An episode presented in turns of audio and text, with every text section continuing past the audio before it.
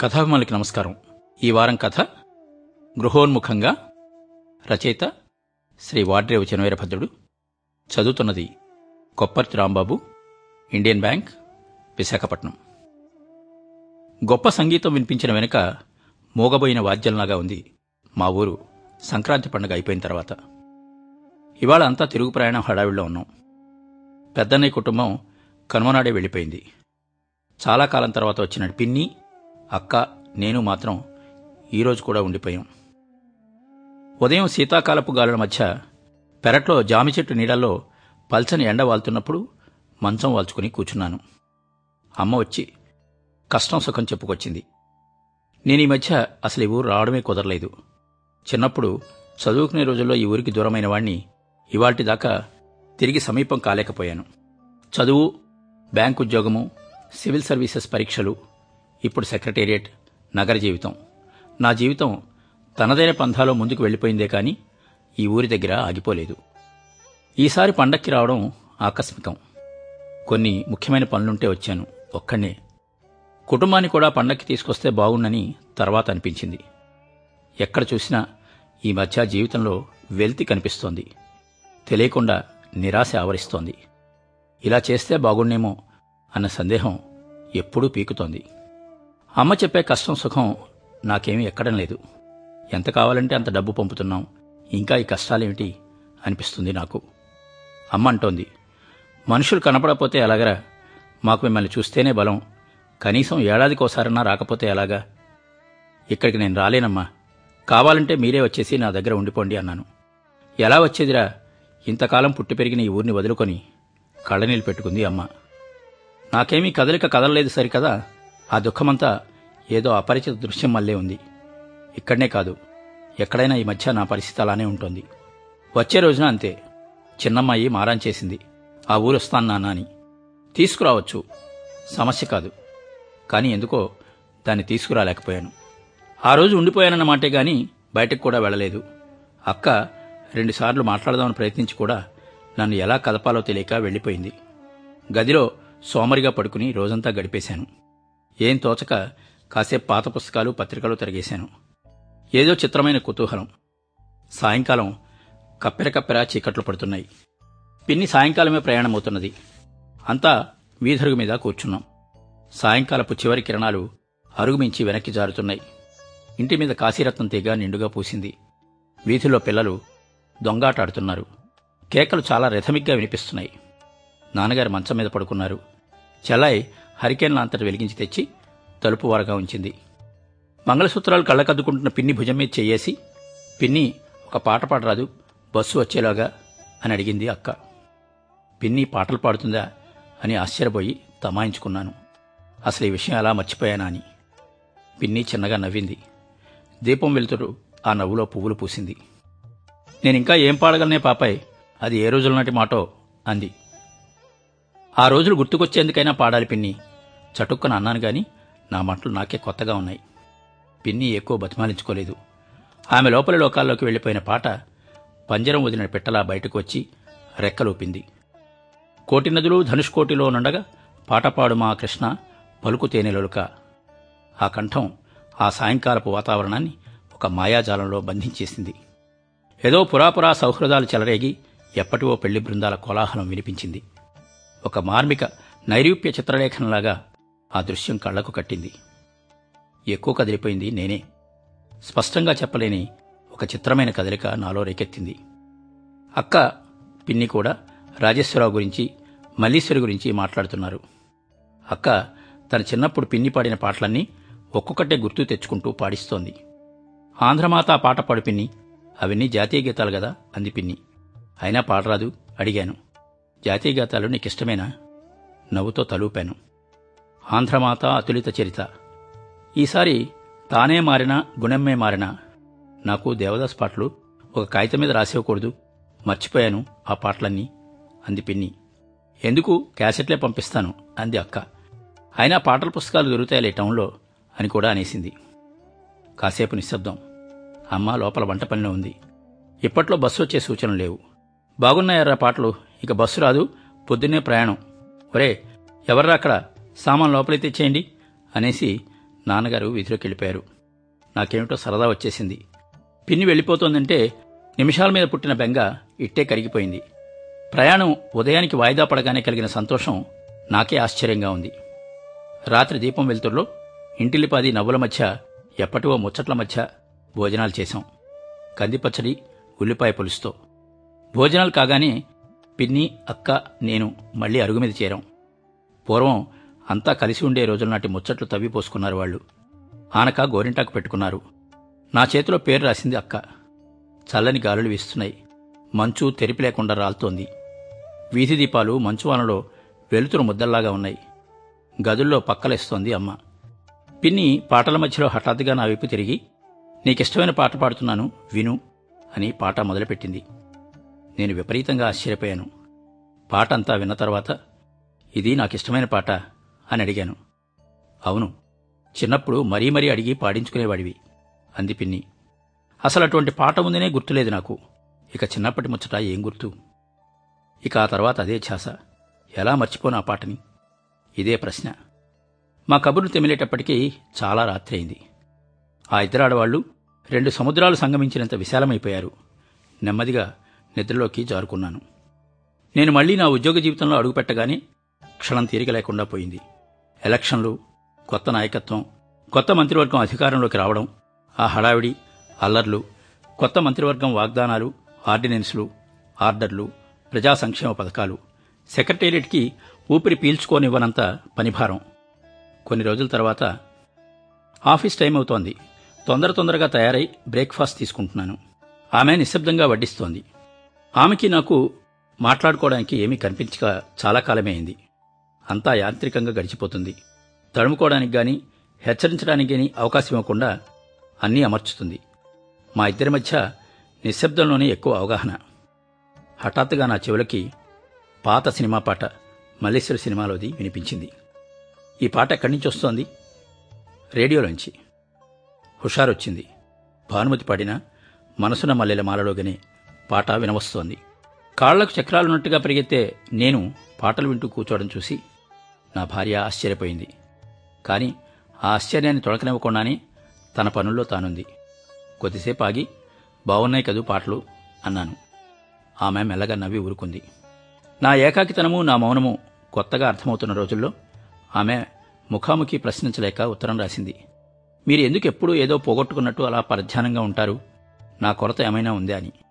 చాలా దీనంగా అపీలింగ్గా. నేనేమీ జవాబివ్వలేదు. నాకు తెలిస్తేగా జవాబు ఇవ్వడానికి కానీ ఆమె ఏమనుకుందో ఏమో నెమ్మదిగా అలవాటు పడిపోయింది. ముప్పై ఐదేళ్ళ వయసుకే ఉద్యోగంలో నేను కూలిపోయిన తీరు నా సీనియర్స్ని చాలా ఆశ్చర్యపరిచింది. దాన్ని డివోషన్ అని అనుకున్నారు అందరూ. సంక్రాంతికి మా ఊళ్ళో ఉన్న మూడు నాలుగు రోజులు ఆ జ్ఞాపకాలు నన్ను వదలకుండా వెంటాడుతున్నాయి. మంచుపొరల మధ్య విరిసే ప్రభాతాలు చలిగాలుల మధ్య నెగళ్ళు కాగడాలు రివున ఆకులు రాలిపోయే ముఖ్యంగా ఆ రాత్రి ఆ పాటలు. ఆ పాట ముఖ్యంగా మరీ మరీ సమ్మోహపరిచింది నేను నాదైన స్వీయలోకం నుంచి చాలా కాలం క్రితమే దూరమైపోయాను అని ఆ పాటే చెప్తోంది. ఆ పాట ఆధారంగా తిరిగి ఆ లోకంలోకి ప్రయాణం చేయాలి. ఆ మర్నాడు పిన్ని వెళ్ళిపోతూ ఉంటే అసంకల్పితంగా కళ్ళు చెమర్చాయి. అక్కంది పిన్ని నువ్వు పాటలు ఎంత ఫ్రెష్గా పాడావో తెలుసా పిన్ని నవ్వి అదేంటే పాపాయ్ కన్నుల్లో నీరు గొంతుల్లో గమకం ఎక్కడికి పోతాయి? అంది. అవును సరస్వతి ఎక్కడికి పోతుంది? అందుకే అంతర్వాహిని అన్నారు అన్నాను. నేను ఆ ఊరి నుంచి వచ్చేస్తున్నప్పుడు చాలా బెంగపడ్డాను. అమ్మని వదిలి వచ్చేస్తుంటే కళ్ళు చెమర్చాయి. వదుల్లాగు చెరిగిపోయిన క్రాఫు పలక బొమ్మల పుస్తకంతో పొద్దున్నే బడికి వెళ్ళే పసివాణ్ణి అయిపోయాను. జీవితంలో ఈ పరాయితనం ఎందుకు ఏర్పడుతోంది? అసలు ప్రశ్న ఇదే. జీవితం నా నుంచి ఎందుకు తప్పించుకుపోతోంది? ఒకటే సందేహం. అంత ఇష్టపడ్డ పాటని ఎలా మర్చిపోయాను? నగరంలో ఒక సాయంకాలం ఆకాశం మేఘావృతమై ఉంది. ఆఫీసులో కరెంటు పోయింది. కూర్చోవాలనిపించక బయటికి నడిచాను. డ్రైవరు కారు తీయబోయాడు. వద్దని చెప్పి రోడ్డు మీద అడుగుపెట్టాను అంతమంది జనం మోచేతి దూరంలో తొక్కిసలాడుతుంటే వాళ్ళ మధ్య నుంచి అవ్యక్తంగా నిశ్చయించుకున్న గమ్యం వైపు అడుగు వేశాను. అలా ఎంత దూరం నడిచానో తిరిగి కరెంట్ వచ్చేసరికి ఆశ్చర్యం. చార్మినార్ దగ్గర ఉన్నాను ఒక చిన్న ఇరానీ హోటల్లో దూరాను. హోటల్ వాడు రికార్డర్లో క్యాసెట్ మార్చాడు. ఏదో Hindi musical hit. Melodies. Tea కోసం వచ్చానా? ఆ క్యాసెట్ పూర్తయ్యేదాకా అక్కడే ఉండిపోయాను. బిల్లు చెల్లిస్తూ అడిగాను. ఈ పాటలు ఏ ఫిల్మ్లో అవి? వాడు నన్ను అదోలా చూసి ఉమ్రావ్ జాన్ అన్నాడు. ఆడుతోందా ఊళ్ళో? థియేటర్ పేరు చెప్పాడు. ఉమ్రావ్ జాన్ సినిమాకి నా భార్యతో వెళ్దామనుకున్నాను. కానీ అప్పటికే ఆ సినిమా వెళ్ళిపోయింది. కానీ ఆ రాత్రి విన్న పాటలు స్పష్టంగా నోటికి రాకపోయినా చెవుల్లో మోగుతూనే ఉన్నాయి. ఒక మధ్యాహ్నం లంచ్ వేళ సీనియర్ సెక్రటరీ ఒక ఆయన బడ్జెట్ గురించి ఎకనామిక్స్ గురించి దంచేస్తూ ఉంటే మధ్యలో అడిగాను ఉమ్రావ్ జాన్ సినిమా చూశారా? అని. ఆయన నిశ్చేష్డైపోయాడు నేను అడిగిందేంటో కూడా ఆయనకు అర్థం కాలేదు. కానీ ఫైల్ సత్తున అటెండర్ మాత్రం నేను చూశాను సార్ అన్నాడు. అతను అడిగాను నీ చిన్నతనపు రోజులు ఎలా ఉండేవో చెప్పగలవా? అని. అతను స్పష్టంగా చెప్పలేకపోయాడు. అప్పటినుంచి నేను సాయంకాలం త్వరగా ఇంటికి రావడం ఏవేవో ప్రోగ్రామ్స్కి ఇద్దరం వెళ్తూ ఉండడం పిల్లలతో ఇష్టంగా దగ్గరగా మాట్లాడడం మా ఆవిడ్ని చాలా ఆనందపెట్టాయి. కానీ ఆమె అంత తొందరగా బయటపడదు. ఈ మార్పు తాత్కాలికమో శాశ్వతమో ఆమె ఇంకా నిర్ధారించుకోవాలి. మా ఫ్లాట్స్ అన్నీ కూడా తెల్లకార్ల కుటుంబాలు. బహుశా నేను అందులో ఒకటి కావడం వలనే వాళ్ళంటే నాకు కంటెంప్ట్. ఆ కాలనీలో రాను రాను కాంక్రీట్ సంస్కృతి పాలరాతి వెంకటేశ్వరుడు శనివారాల భజనలు నాకు ఊపిరాటం లేదు. ఇదివరకు ఈ దిగులు నిరాకారంగా ఉండేది. ఇప్పుడు అలా కాదు. పూర్వాపరాలు తెలుస్తున్నాయి. ఆగస్టు పదిహేనో తేదీ ఆఫీసులో హడావిడి. అంతా గవర్నమెంట్ వారు రాజ్యాంగంలో నిర్దేశించిన తీరులో పతావిష్కరణ ఉపన్యాసాలు అవిను. ఎవరైనా జాతీయ గీతాలు పాడితే ఎంత బాగుండు? నేను నా చదువుకునే రోజుల్ని గుర్తు తెచ్చుకోపోయాను. ఎగరాలి ఎగరాలి స్వాతంత్ర జెండా మాయిక్య జెండా జాతీయ జెండా పెద్దగా పాడేశాను ఇంటికొచ్చాక. పిల్లలిద్దరూ ఒకటే గోల. ఆ పాట నేర్పి తీరాలి అని. ఆ రాత్రి నా భార్యను అడిగాను. నీ చిన్నతనం ఎలా ఉండేది? ఆమెకి మంచి ఎక్స్ప్రెషన్ ఉంది. ఎంతో వివరిస్తుంది అనుకున్నాను. కానీ నిశ్శబ్దంగా ఊరుకుంది. జీవితంలోకెల్లా బాల్యమే మధురమైంది అంటారు కదా నీకలా అనిపించలా? అని అడిగాను. ఆమె చిరునవ్వు నవ్వి నాకు నా జీవితం అశాంతం మధురంగానే ఉంటుంది అంది. నేను నమ్మలేను అందుకు దాఖలాలేమిటి? అని అడిగాను. ఆమె కొంచెంసేపు ఆగి గొప్ప సంతోషానికి దాఖలాలేముంటాయి? కబీర్ దోహా ఒకటి నాకు బాగా గుర్తు. భగవంతుడు అన్న ఆనందాన్ని ఎలా వివరించగలను? అది మోగవాడి తిన్న బెల్లం అన్నాడు ఆయన అంది. నేను పెళ్ళైన ఇంతకాలం తర్వాత మొదటిసారిగా ఆమెను చూసినట్లు ఫీల్ అయ్యాను. ఒకరోజు ఉదయం ఆఫీస్కి వెళ్ళగానే గొప్ప ఆశ్చర్యంగా ఒకప్పటి నా క్లాస్మేట్ నా కోసం ఎదురు చూస్తున్నాడు. కుశల ప్రశ్నలు సంభాషణ అయిన తర్వాత ఒక వారం రోజుల పాటు సోషల్ స్టడీస్లో క్లాసెస్ నిర్వహిస్తున్నాము. అన్ని కోణాల్లోనూ సమకాలీన సమాజాన్ని అధ్యయనం చేయడం కార్యక్రమం. ఒకరోజు కార్యక్రమానికి నువ్వు చీఫ్ గెస్ట్గా రావాలి అన్నాడు. నేను వెళ్ళిన రోజు అతడే వక్త. మార్క్సిస్ట్ అనాలిసిస్ నాకు ఎక్కువ అర్థం కాలేదు. కానీ ఎలినేషన్ అనే కాన్సెప్ట్ గురించి అతను చెప్పింది సూచనప్రాయంగా అర్థమైంది. మీటింగ్ అయిపోయాక అడిగాను వైమనస్యం అనేది ఎలా పోతుంది? అని. అతను ఒక క్షణం ఆలోచించి సామాజిక వైమనస్యం విప్లవం ద్వారానే పరిష్కారమవుతుంది. వైయక్తిక వైమనస్యం నుంచి సంగీతము ఇంటాక్సికేటింగ్ మందులు ఆశ్రమాలు విడుదల కలిగిస్తాయి. ఎందుకంటే వ్యక్తి తనని తను ఆ సాంగత్యాల్లో కోల్పోతాడు కనుక అని సెలవు తీసుకున్నాడు. ఇంటికెళ్ళేసరికి మా చిన్నమ్మాయి పెద్దగా పాటలు పాడుతోంది. నన్ను చూసి ఆపేసింది. నేను వినట్టుగా లోపలికి అడుగుపెట్టి దాని క్లాస్ బుక్స్ తీసుకురమ్మన్నాను. అయిన పాఠాల్లో ప్రశ్నలు అడిగాను. అసైన్మెంట్స్ చెక్ చేశాను. భారత ప్రధాని ఎవరు? పత్తి పొడుగు పింజరకం ఎక్కడ విస్తారంగా పండుతోంది అని ఒకటెండు రెండు ప్రశ్నలు వేశాను. She's okay very good keep it up అన్నాను. అది పుస్తకాలు లోపల పడేసి ఎదుటి లాన్స్లోకి పోయి మళ్ళీ పాటలు ఎత్తుకుంది. ఆ రాత్రి నా భార్య ఒళ్ళో తలపెట్టుకుని పిన్ని పాటలు పాడడం ఆ తర్వాత నాలో వచ్చిన మార్పులు అన్నీ చెప్పి నాకు ఒకటే సందేహం. ఆ పాట నేను ఎందుకు మర్చిపోయాను చెప్పు అని అడిగాను. బావుంది. పజిల్స్ విప్పుతూ కూర్చోవడమేనా నా పని? అందామె. అలా కాదు. నువ్వే చెప్పగలవు. ఇవాళ మా ఫ్రెండ్ గొప్ప ప్రసంగం చేశాడు. ఎలియనేషన్ అంటూ. తీరా చేసి దాని నుంచి తప్పించుకోవడం అంటే తనకే తెలీదు పొమ్మన్నాడు. నాకు వీటన్నిటికీ ఒకటే జవాబు కనిపిస్తోంది. నువ్వు చెప్పవా? అన్నాను. నా తండ్రి ఎందుకురా మనకు ఆ చర్చలు? ఎలియనేషన్ అంటే ఇదిగో ఇట్లా పోతుంది అంటూ నన్ను మెత్తగా కాగులించుకుంది. అయినా ఆ పాట ఇన్నాళ్ళైనా నన్ను ఛాయలా వదలలేదు. ఆ పాట ఇప్పుడు గుర్తొస్తోందంటే అందులో వాక్యాలు ఒక్కొక్కటే నా బాల్యమంతా గుర్తుకు తెస్తున్నాయి. ఎర్రని బోగన్విల్లాలు పూసిన పెళ్ళి పందిట్లో గ్రామ్ఫోన్ పెట్టిలో పాటలు మొదటిసారిగా వినడం తోలుబొమ్మలాట వాడి చేసే చప్పుళ్ళు పండుగ రోజుల్లో తాళాలు మోగిస్తూ గంగిరెద్దుల వాళ్ళు చేసే రాగాలు ఇంట్లో చిన్నప్పుడు బంధువర్గమంతా కలిసి చెప్పుకున్న కబుర్లు నానబెట్టిన ధాన్యాన్ని మంగళంలో వేయించి రోట్లో పోస్తే ఆడవాళ్ళు పాటలు పాడుతూ అటుకులు దంచడం అమ్మవారి తిరునాళ్ళలో బోరాలు కొనుక్కుని పీపీ అని ఓదడం ఇవన్నీ గుర్తుకొస్తున్నాయి. ఆ పాట నా జీవితం నుంచి ప్రత్యేకమైన అస్తిత్వం లేనంతగా ఐక్యమైపోయింది. అప్పటి ఆ అనుభవాల్ని మినహాయించి ఆ పాట నాకు ఎప్పటికీ గుర్తుకురాదు. ఒక సాయంకాలం మా అటెండర్ గోడవారగా కూర్చుని బీడీ దమ్ములాగుతూ ఒక పుస్తకం పఠిస్తుంటే దగ్గరగా వెళ్ళి చూశాను. దేవదాస్ పాటల పుస్తకం. ఇది నాకిచ్చేవా అని అడిగాను. మీకెందుకు సాబ్ ఇది? అయినా ఈ మధ్య మీలో మార్పు కనిపిస్తోందండి అన్నాడు. ఉలిక్కిపడ్డాను. మార్ప? మంచి మార్పా? చెడ్డ మార్పా అని అడిగాను. వాడు పళ్ళికిలించాడు హ్యాపీ సార్ హ్యాపీ హ్యాపీ అన్నాడు. చెప్పొద్దు.